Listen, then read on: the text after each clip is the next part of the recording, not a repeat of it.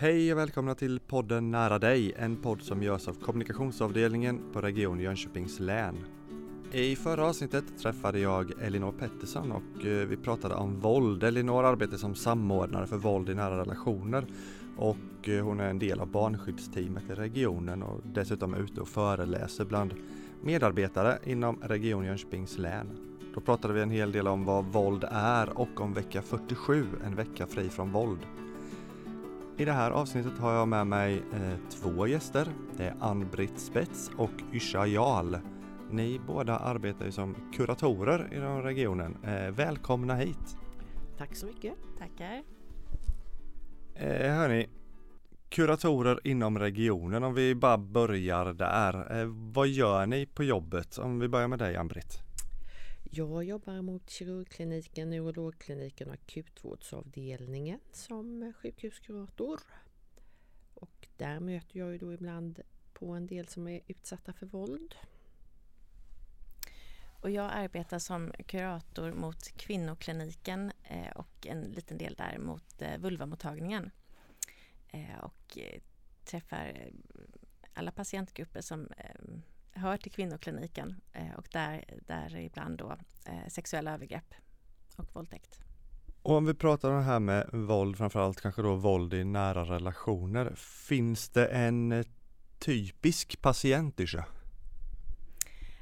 Ja, det skulle jag inte vilja säga, men det finns en typisk, eh, typisk checklista som kan se ganska snarlik ut när den kommer upp till mig från gynakuten. Och då är den eh, ifylld med eh, kvinnans eh, personuppgifter om gärningsmannen eller förövaren är eh, känd eh, och eh, om kvinnan önskar eh, bli kontaktad av, eh, av mig. Då. Så den kan se ganska snarlik ut. Sen kommer ju eh, i nio fall av tio så tackar kvinnan ja till att träffa mig och därefter kan, kan vi gå igenom hennes, hennes berättelse och Eh, där, därefter vet jag ju också vilket typ av psykosocialt stöd hon, hon önskar. I nio fall av tio säger de ja till att träffa dig. Eh, varför, som säger, varför säger man inte ja till att träffa dig som kurator? Bra fråga. Eh, jag har inte frågat vidare om det, men jag kan tänka mig att eh, man kanske antingen känner att man har stöd någon annanstans eller känner att jag vill inte ha mer med sjukhus att göra.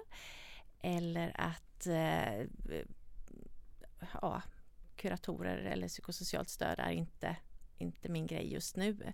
Och jag kan ju också höra om det är så att kvinnan vill att jag kontaktar henne om ett tag, att det får landa lite grann. Att eh, om det är flera kontakter, poliser eller socialtjänst inblandade just nu så kanske hon önskar kontakt lite längre fram. Ni träffar ju väldigt många personer som är eh, utsatta i ert yrke. Jag tänker bara, är det inte skitjobbigt? Alltså det måste ju vara oerhört tungt. Eller vad säger du Ann-Britt?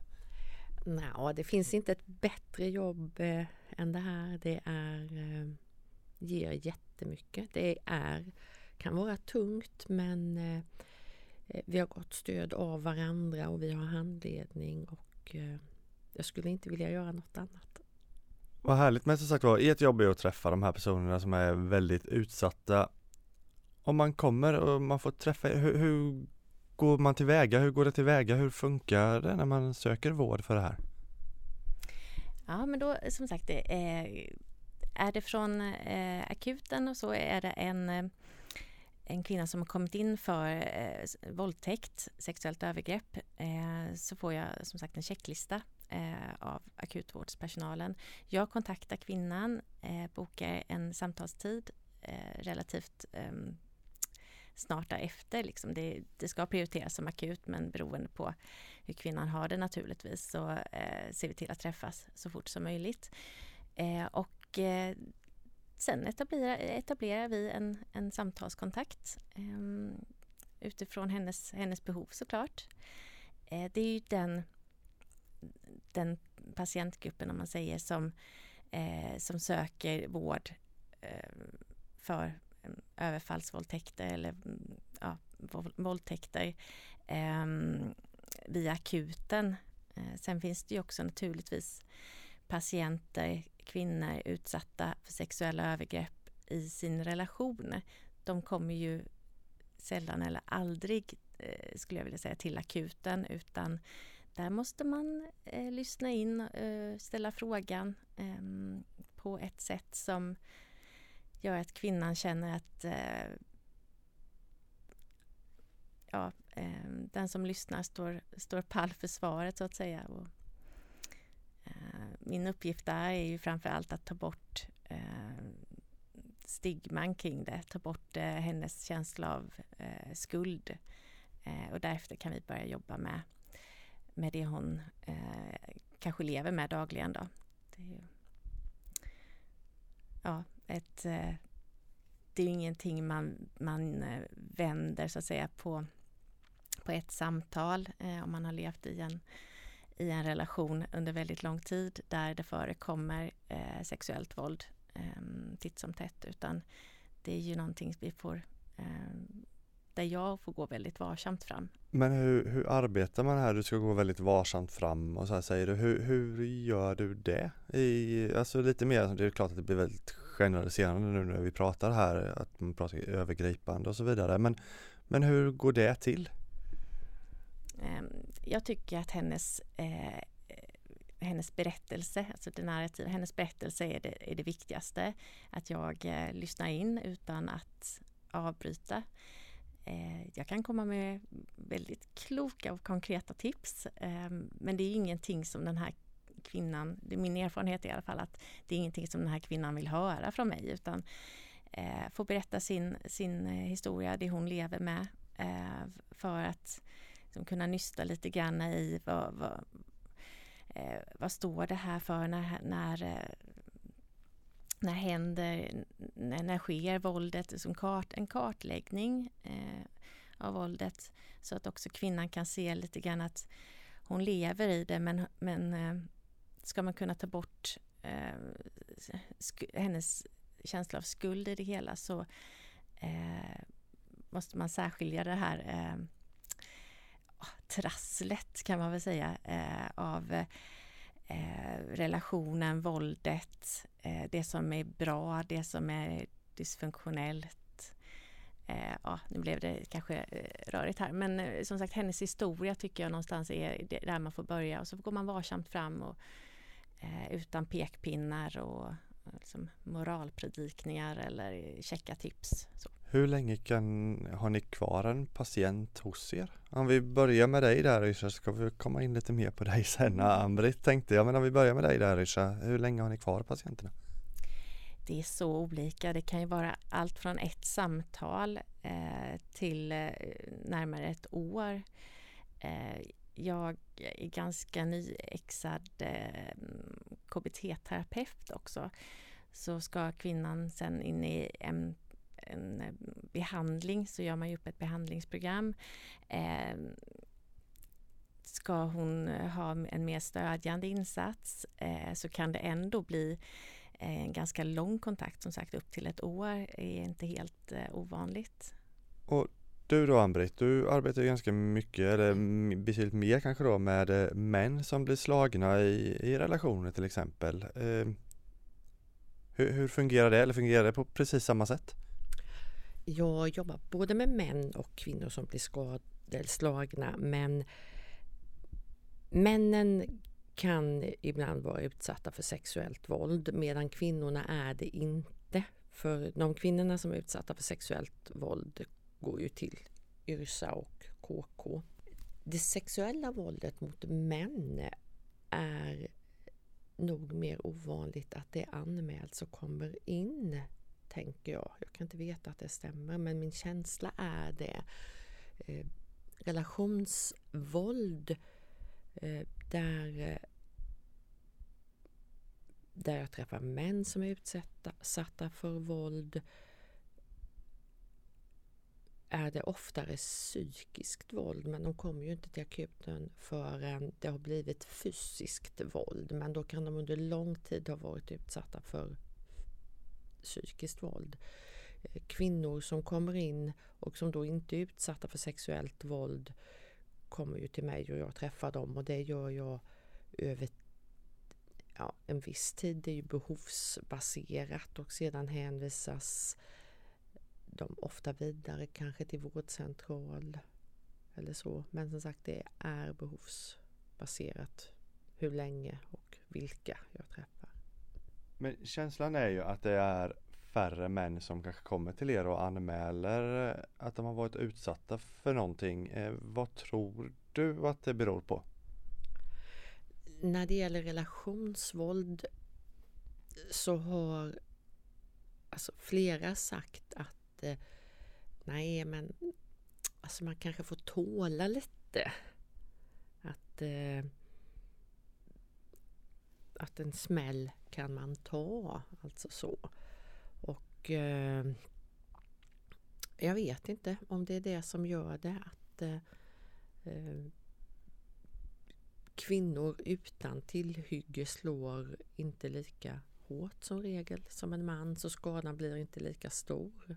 Jag, alltså jag vågar inte säga det. Jag har inte säkra siffror på det men kanske är det så. Och om inte skadan är stor så tror jag att varken kvinnor eller män är snabba till att söka vård för det är ganska mycket skuld och i viss mån skam i att bli utsatt. Och hur arbetar ni med den biten, just det här med skulden och skammen som ju kommer med att bli, bli utsatt för sånt här? Hur arbetar ni kring det Yrsa?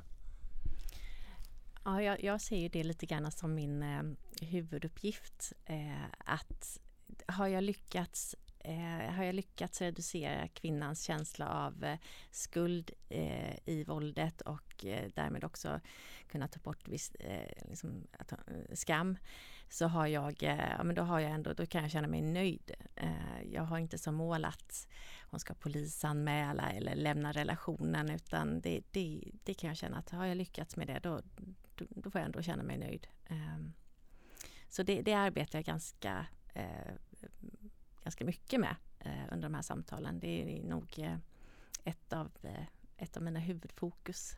Så.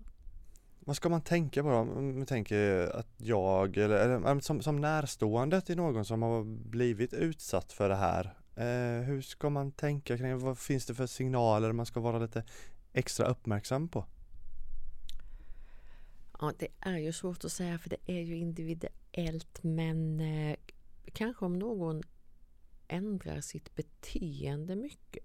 Att eh, Om det är relationsvåld så är det mycket så att om eh, den personens eh, vardag snävas av eller eh, om man märker att eh, den förändras, tänker jag. Att den inte söker upp, att den inte svarar på eh, alltså kanske telefonsamtal eh, utan hellre skickar meddelanden eller inte ens svarar på det, inte kommer när man har planerat att träffas.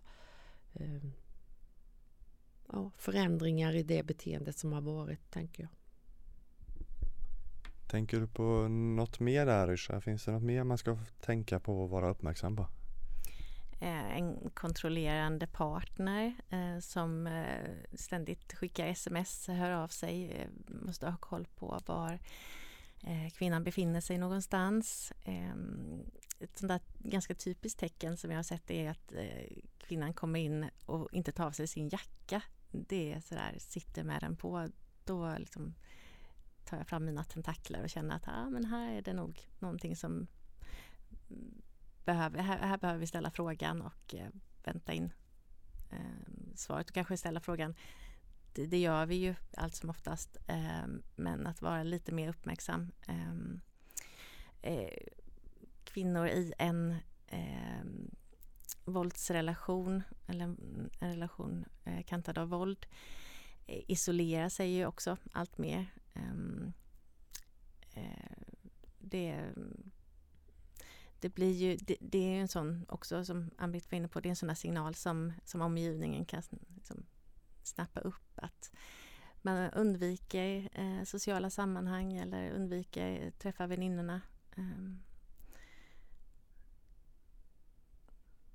Jag tänker att mycket handlar om att våga fråga både i patientrelationer, i privata kollegor, någon som har ett blåmärke. Alltså, mm. oj vad har du gjort? Försöka göra det naturligt. Det, det tror jag vi har ganska mycket i oss. Mm. Att även om du eller jag skulle komma med ett blåmärke så skulle vi, skulle vi fråga. Mm, ja absolut, det tror jag. Mm, att det sitter rätt så djupt. Eller sker naturligt. Mm. Men om man då ställer den här frågan, liksom vad är det som har hänt? Och så får man ett svar. Hur, hur, ska man ta emot det svaret? Eller hur gör ni när ni tar emot svaret om ni får ett väldigt ärligt svar som direkt liksom förklarar att nej men jag har blivit utsatt för det här och det här. Hur arbetar ni vidare då?